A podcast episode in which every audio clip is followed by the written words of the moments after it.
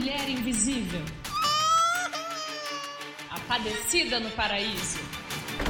A supercarga mental. A capitã tripla jornada.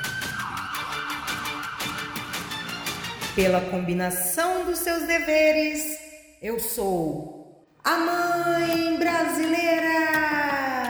Vai, mãe brasileira! O poder é de vocês!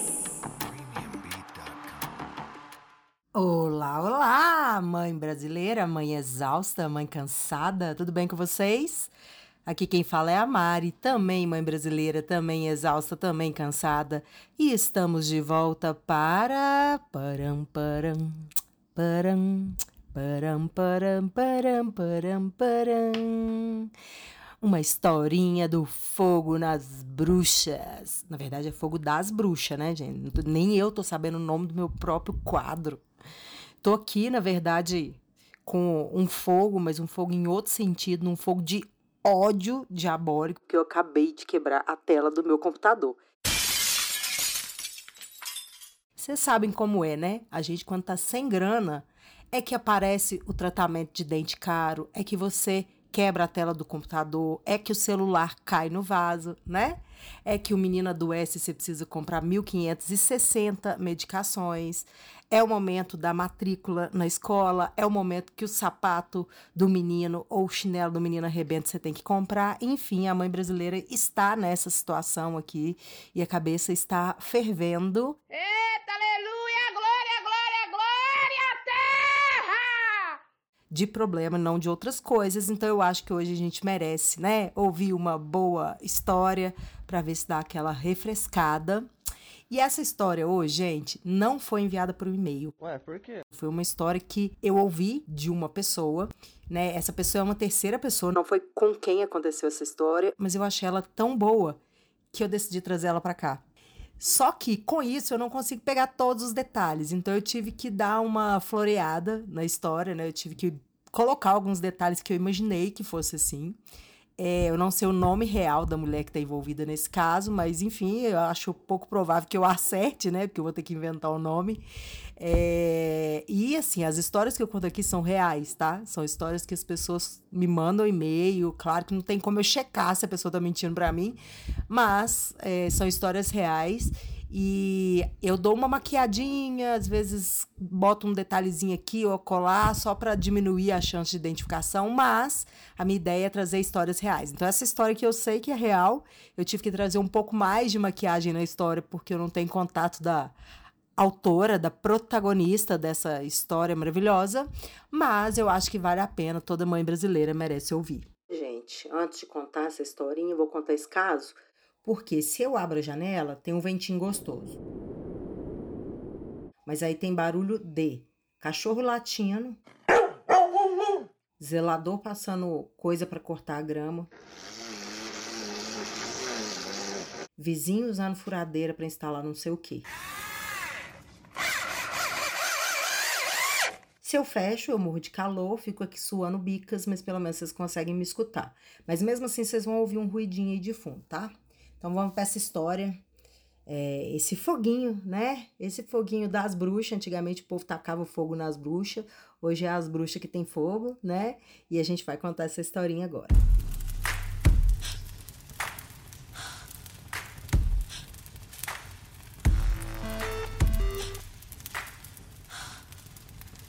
Bom, a nossa protagonista, né? Eu diria a Helena desse, desse Manuel Carlos, essa protagonista da Marielle Rios, vai se chamar Meire. E Meire viveu essa história há muitos anos, há cerca de uns 20 anos por aí, tá? Tem bastante tempo mesmo. E quando ela estava ali entrando no, no ensino médio, com seus 14 anos, ela conheceu um rapazinho da escola dela, que era uma escola pública, né? Ela também estudava na escola, o menino também estudava na escola, e era meio que um garanhãozinho da escola lá, de seus 15 anos, e ela começou a se apaixonar por esse cara, começou a ficar com esse cara, que a gente vai chamar aqui só de Beltrano, porque vocês já sabem, né? Vai ser lixo do início ao fim da história. Então, ela ficou um tempo naquela, né? Não sabia se estava namorando, se estava enrolando com o cara e tal. E rolo vai, rolo vem. E o cara sempre tava ficando com uma menina aqui, outra colar. Ela sempre descobriu o chifre dela, aquela confusão. Mas enfim, a história foi seguindo. Depois, né? Virou um namoro um pouco mais formal. Ela continuava sempre descobrindo rolos dele. Mas ela, naquela inocência, né, da época, pensava e ouvia, inclusive, de pessoas mais velhas, falando que é, jovem era assim mesmo, que depois que casasse a, a situação melhorava e tal. E ela foi levando aquilo como se fosse natural.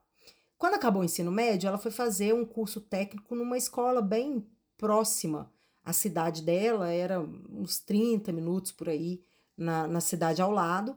E aí ela descobriu durante né, esse curso que o cara tava dessa vez dando uma chifrada nela daquelas violentas, assim, que é, tá namorando com uma outra pessoa, né? Então tava namorando com duas pessoas simultaneamente.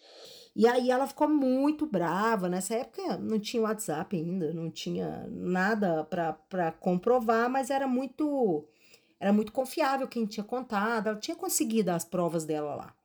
E aí ela encontrou com ele para conversar e foi uma, uma brigaiada, aquela confusão, não sei o quê. E aí ela falou com ele que ia terminar o relacionamento. Esse cara de pau, né? Esse bonitinho reizinho, o Bento que gosta de ouvir eu falar assim, esse bonitinho reizinho, esse Beltrano, disse para ela que ela não ia conseguir ninguém, que ela podia terminar com ele, que ela não ia conseguir ninguém, porque é, nem cabaço ela tinha mais. De gente. Nem cabaço ela tinha mais. Para quem não sabe, cabaço é ímã, tá? E, enfim, hoje isso seria inadmissível, né? Mas naquela época isso acabou pegando nela, vocês acreditam? Ela meio que levou isso em consideração, que ele tinha razão, que ela não era mais virgem, blá blá blá blá blá blá blá blá, é, que ele falou pra ela que ela tava usada, que ela tava gasta, que ela tava rodada. E ela meio que conversou com ele, ele falou que ia terminar o outro relacionamento e, gente, ela engoliu essa história, tá? Ela chupou essa manga como se tudo fosse passar e fosse melhorar, como se as pessoas mudassem da água pro vinho. E ela ficou muito triste na época, chorava muito. Ela estava fazendo terapia por outros motivos relacionados a questões familiares da família dela lá. Então ela discutia essas questões com a terapeuta, né? Aproveitava ali o gancho para botar no pacotão dos problemas e contar para a terapeuta, mas ela não conseguia sair desse relacionamento. Ela entendia que não era um relacionamento saudável, né? Hoje a gente sabe que é um relacionamento totalmente tóxico e abusivo, mas na época ela não conseguia sair disso. E aí, aos 20 anos, veio né, aquela surpresinha, aquele Kinder Ovo, que a gente não gostaria de jeito nenhum para essa história, que a, a nossa querida protagonista, a Meire, ficou grávida desse Beltrano.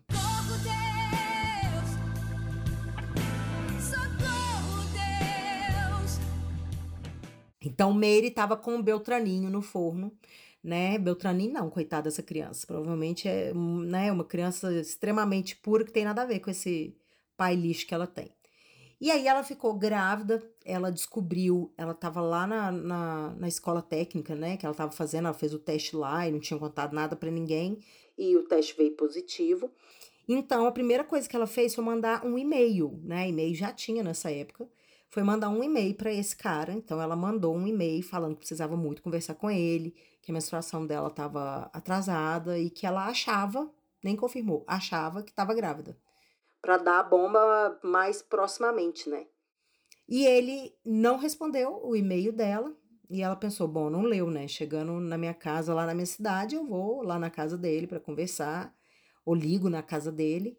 Enfim, quando ela chegou na casa dela, era uma sexta-feira, o cara não estava em casa, o cara não atendeu o telefone, o cara não respondeu e-mail e ele ficou simplesmente três dias sumido, que é coisa que ele não fazia, tá? Eles falavam todos os dias, ele passava na casa dela, dava um beijinho, aquela coisa toda. E o cara simplesmente sumiu. Então ela ficou três dias sem ter notícia nenhuma dessa situação. E quando o cara voltou, que ele falou, né, que na verdade ele tinha sumido, que tinha tomado um choque, que tinha sido um choque para ele, que ele é, tinha lido e tal, se ela tinha confirmado. E ela falou que confirmou, fez o exame, mostrou para ele. E aí ele ficou calado um tempo e depois soltou aquela típica pergunta, né, de boy lixo. Você tem certeza que é meu?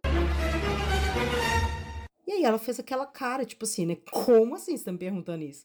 Aí ele falou: É, você, você tá agora indo direto pra outra cidade, vai saber, né? E aí ele falou que ia pedir o DNA.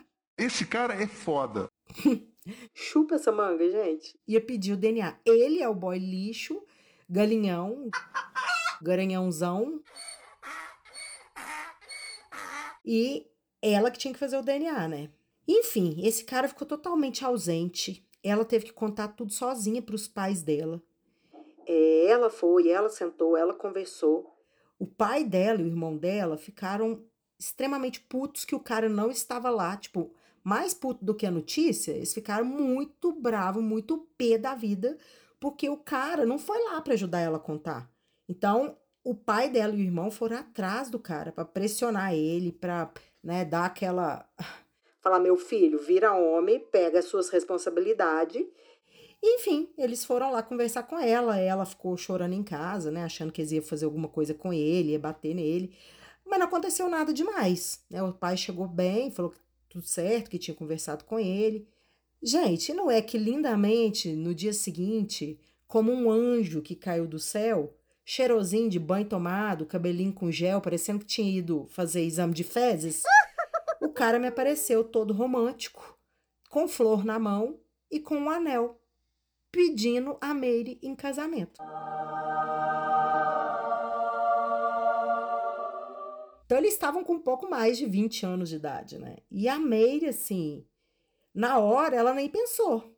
Ela aceitou imediatamente, ela ficou toda feliz ela pensou que ele tivesse, né, refletido, ah, conversou com alguém que pôs juízo na cabeça dele, né? É isso que a Mary se iludiu.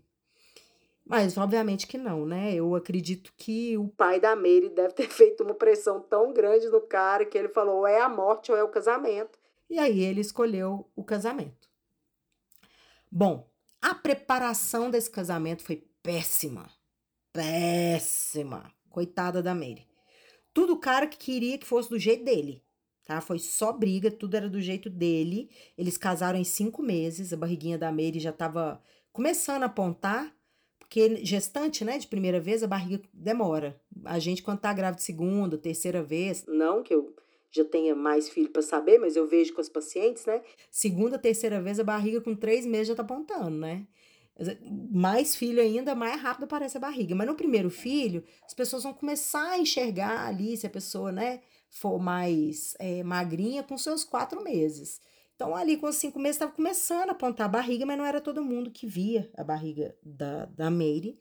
E eles decidiram se casar naquele período tudo tinha que ser do jeito que o Beltrano queria. Então, o Beltrano, a Meire queria fazer uma grande viagem, né? Eles não tinham muitas condições, mas ela queria ir para o Nordeste, para um grande hotel, para uma praia e tal.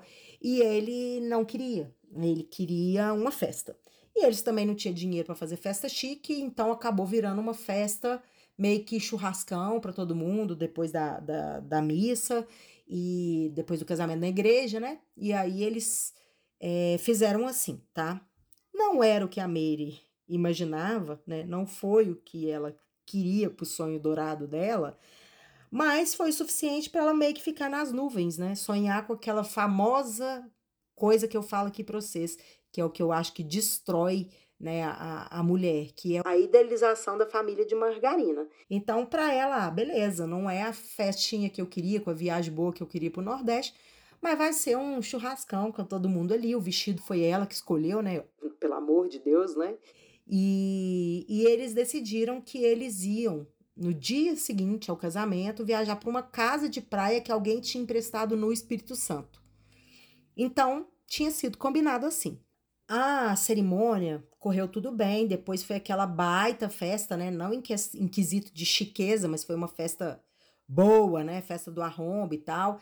E aí, assim, só musgão e gente descendo até o chão. E aí diz ela que em um determinado momento do casamento, assim, ela tocou a realidade. O pé dela tocou a realidade. Ela olhou assim ao redor e ela viu.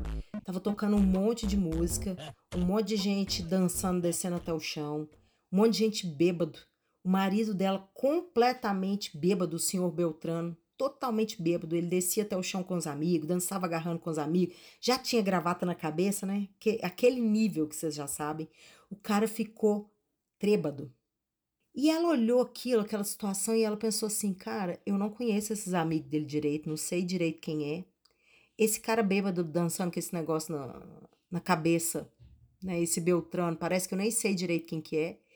E ela estava deslocada no seu próprio casamento. Quando ela olhou, ela pensou assim: minhas amigas, cadê?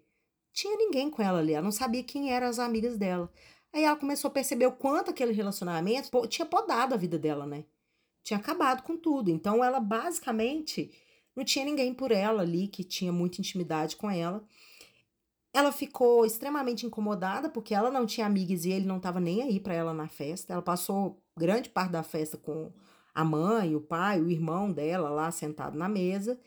E ela olhando aquilo e se sentindo assim, cara, eu tô grávida desse cara que é um babaca nessa festa aqui que no fundo não é o que eu queria, vou viajar para onde eu não quero. E ela começou a remoer tudo que ela já tinha passado com ele. Da questão da virgindade, do teste do DNA, do chifre, do cabaço. E aquilo ficou passando na cabeça dela. E ela meio que queria só apertar o voltar sabe? Vamos voltar a fita aqui, porque se eu pudesse eu não teria casado. E assim foi. Às quatro horas da manhã, o cara já estava tão tonto, tão bêbado, que ele não tinha mais condições de ficar na festa. Então, alguns convidados ficaram e os dois foram embora. E ela basicamente carregou o cara, tá? Ele não queria que ninguém levasse, né, eles para, na verdade eles não iam para casa. Ela tinha exigido que se fosse ter uma festa igual ele queria, que a noite de lua de mel deles, a primeira noite, seria num hotel bonzinho que tinha na cidade. E ele tinha topado, então eles iam pro hotel, que já estava lá decoradinho, com pétalas e tal, bababá, bababá. Ele, inclusive, disse para ela que era uma besteira ela gastar dinheiro com isso, porque afinal ela nem virgem era mais, que não tinha isso de lua de mel. Enfim, né, foi engolindo seus sapos, chupando essas mangas amargas por aí, ao longo desse caminho tortuoso dela. E eles foram lá para esse hotel, e no dia seguinte, eles iam lá para casa da, da, da, pessoa que tinha cedido um apartamentinho lá na praia. Na verdade, não era nem em casa. E aí eles foram, ela foi dirigindo, tá? O vestido dela tinha uma adaptação para tirar a cauda, então ficava um vestido mais confortável para andar. E ela que foi dirigindo, teve que brigar com o cara, porque o cara queria dirigir, mas ela foi dirigindo, ela sabia dirigir já. E aí eles foram, chegaram no hotel, o cara entrou e o cara já foi direto pro banheiro jucar. Então o cara vomitou, vomitou e ela ficou lá de vestido de noiva, maquiada, plena, segurando cabeça de marmanjo que tinha uma gravata na testa e gravata suja de vômito e mergulhando na água do vaso, aquela confusão, e ela ainda limpando sujos que ele vomitou no lugar errado. Aí ela socou ele embaixo do chuveiro, tirou a roupa dele, colocou ele lá na cama, né? E aí brincou com ele assim: ah, melhora logo aí, porque hoje nós ainda temos noite de núpcia. E aí o cara me olha para ela trêbado, né? Daquele jeito, entreabre o olho e fala assim: que noite de núpcias o quê? Você já tá rodada, minha filha, não tem noite de núpcia nenhuma, para de gracinha. E o cara apagou. Ou seja, me mete o desaforo e logo dorme. Gente, eu acho que eu era capaz de, sei lá, trancar a porta desse hotel, jogar a chave no lixo, ir embora e nunca mais voltar. E ainda levava, levava o carro do cara, levava. Ai, nossa senhora, a gente gosta de ser politicamente correta, mas tem hora que não dá. Os caras pressionam a gente pra gente ser. É, dar no mínimo uma resposta, né? Digna para essa mulher. Mas calma, minha amiga, que afinal não é fogo das bruxas né? Não é fogo das bruxas? Cadê? Até agora só tá a inacreditável futebol clube. Só tá o bola murcha do Beltrano por aqui. A coisa vai começar a mudar. Bom, e aí ele dormiu, ela se olhou de novo mais uma vez, sabe quando dá aquele defeito na, na Matrix? Ela olhou em volta assim, falou: Meu Deus, o que, que eu tô fazendo aqui, né? Pôs a mão na barriguinha. E aí ela falou: Vou tirar minha roupa, tomar um banho e dormir. Quem disse que ela conseguia tirar o vestido? O vestido dela tinha botão da nuca até para baixo da bunda, tá? E ela não conseguia tirar. E ela começou a tentar tirar e começou a chorar e foi dando um nervo, um desespero, um arrependimento, um ódio. E ela olhava para aquele cara e dava vontade de socar a cara dele. E aí ela falou: calma, vamos respirar, amanhã eu resolvo tudo, mas eu tenho que sair desse vestido, né? O que, que eu vou fazer? Aí ela resolveu ligar para a recepção. Ligou para a recepção do hotel, era de madrugada, né? E falou com o cara que atendeu, falou: tem alguma mulher trabalhando no, nesse plantão noturno? Aí o cara falou: Não, não tem, senhora, só tem homem. Tem eu aqui da portaria, o segurança, o cara que tá lá na cozinha, mais não sei quem. Eram quatro pessoas de plantão nesse hotel. E aí ela falou, ficou sem graça, né? Falou: Olha, eu tô com um problema aqui, eu vou precisar dividir. É, meu marido chegou muito bêbado e dormiu, e eu preciso de alguém para me ajudar a desabotoar a roupa. Aí o cara ficou meio que sem graça, né? Deu uma, uma risadinha e deve ter pensado assim, né? o, o, o, o bonitão lá da balachita, né? O que canta de galo, na verdade, é um baita de um pinto murcho, né? Que deixou a mulher na noite de lua de mel bêbado para ficar dançando com gravata na cabeça, descendo até o chão. E aí ele falou: Não, eu vou dar um jeito aqui pra senhora, pode esperar. Bom, e ela ficou lá esperando, né? Sentada, pensando: Meu Deus do céu, como vai ser isso e tal. E aí, de repente, bateu na porta a Mary levantou, deu aquela respirada fundo, né? Porque como é que você vai contar, explicar? Enfim, ela estava totalmente constrangida. Então ela abriu a porta. O cara que estava do lado de fora simplesmente era o segurança do hotel.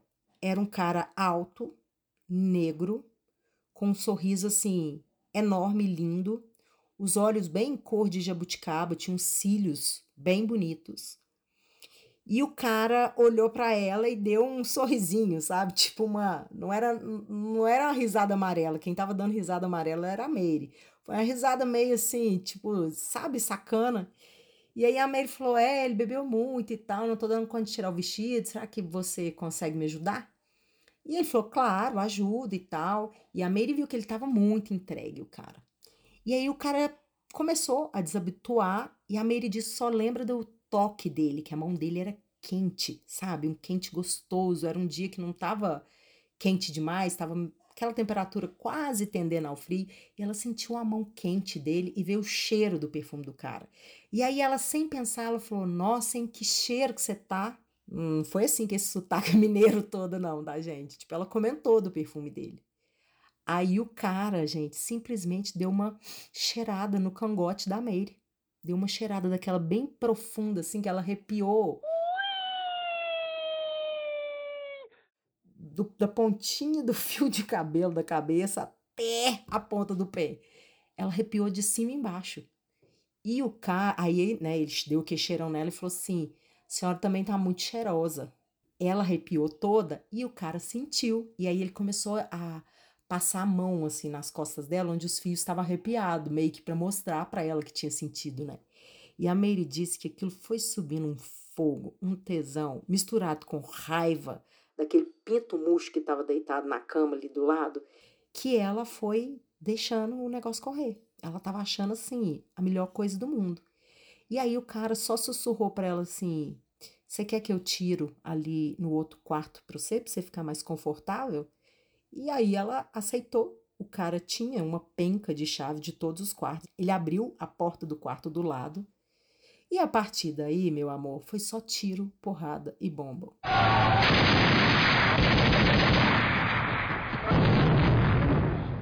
Esse deus ébano foi tirando o vestido dela com todo cuidado do mundo, coisa que ela nunca tinha tido na vida, gente. Ela dizia assim que ela arrepiava de cima e embaixo cada vez que ele encostava nela, que parecia que tinha um, sei lá, sabe aquelas, aquelas experiências que a gente vai nos museus que bota a mão e arrepia o cabelo? Ela falou que ela era igual, ele era igual aquilo, ela botava a mão e arrepiava inteira. E aí ela foi perdendo ali a, a timidez, ela também, né, não estava bêbada, mas tinha tomado uns umas duas tacinhas de vinho, que para quem não bebe já deixa ali meio risonho, né? E aí ela foi indo, foi indo, foi indo. E segundo ela, ela teve uma transa maravilhosa com esse cara. Ela falou que foi a melhor transa da vida dela, que ela só pensava assim: meu Deus, o que eu tô fazendo? É minha lua de mel, meu Deus, o que eu tô fazendo? É minha lua de mel. Mas depois vinha na cabeça dela só aqueles Sabe aquelas imagens que ela teve dele dançando lá na festa com um monte de amiga e ela sozinha? Ela falando com ele que tinha noite de núpcia e ele falando que ela já estava rodada. É, ela sozinha com a mãe, as traições, a gravidez dele pedindo DNA. Ela falou que foi tipo como o povo fala, que na hora da morte vai passando as coisas na cabeça. Ela falou que na hora da vida dela, porque ele não era morte, não, ela falou que ela estava revivendo. Na hora que ela estava renascendo ali, vinha tudo na cabeça dela e aí ela foi se entregando e o negócio foi subindo. E ela falou foi um negócio gostoso, selvagem, que ela nem sabe o nome do cara, ela não sabe o nome do segurança. Que não foi um negócio demorado demais, tá? Que foi rápido. Ela falou ali que foi uns 10, 15 minutinhos, que pela primeira vez na vida ela conseguiu ter um orgasmo. Olha só, ela já tava, vamos fazer as contas aqui. Eu não fiz essas contas, seis, quase sete anos com o cara. E ela não tinha tido orgasmo ainda. Mas ele achava que tinha, tá? Porque ela simulava, gente. A gente que é mulher tem que parar com isso, viu? De simular para homem. Os caras são escroto, não sabem fazer o negócio direito e a gente fica simulando. Pelo amor de Deus, né? Então, a Meire conseguiu conhecer ali o que que era, né? O negócio bom da vida. E depois ela se enrolou numa toalha, o cara trancou a porta, ela nunca mais viu o cara, ela não sabe o nome dele. Ela voltou, tomou um banho, juntou as coisas dela, dormiu. Na manhã seguinte, o cara meio que acordou ela assim, né? Querendo uma malandragem e tal, bababã. E Mary simplesmente disse que não queria e que tinha se arrependido do casamento. Ó, oh, Ó, palmas para nossa corajosa. Aê!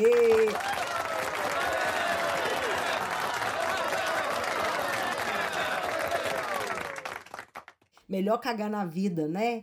Um ano, dois, três, do que cagar 20, 30, 40. Porque esse cara ia casar e continuar o mesmo boy lixo, né? A única lástima que eu tenho dessa história é que ela nunca mais viu esse segurança do hotel, que ela devia ter, né, sei lá, pegado contato, não sei como funciona. Mas eu acho que ela ficou se achando tão assim, para Frentex, que ela tinha feito algo errado, que ela estava com vergonha, né? Não queria nem ver o segurança mais. Mas enfim, ela simplesmente juntou as coisinhas dela e foi embora. Foi embora, não foi pra praia, falou com o cara, ó, não quero casamento, vou dar um jeito de cancelar esse casamento. E ela conseguiu cancelar mesmo, tá? Não sei como, mas o casamento foi cancelado. E ela não foi pra praia, ela ficou em casa e contou para todo mundo que tinha cancelado o casamento, que arrependeu. Ela teve o filhinho dela, né, que hoje já é um, um homão. Ela foi mãe solo, teve um filho só, não teve mais nenhuma criança, não se casou, nunca mais encontrou esse cara, né, esse esse segurança. Bom, e o Beltrano não tinha como ela deixar de ver, né, gente, porque ele era pai do filho dela. Então, por mais que para ela ela cuidava desse menino sozinho e o pai e a mãe dariam maior apoio, mas o cara sabia e o cara foi atrás, mas ao mesmo tempo, bosta, depois de alguns anos que essa criança nasceu, pediu o DNA. O DNA não era algo tão simples, tão fácil, então demorou um tempo bem grande para ela receber a resposta. Foi um preço muito caro, mas obviamente o filho era dele, né?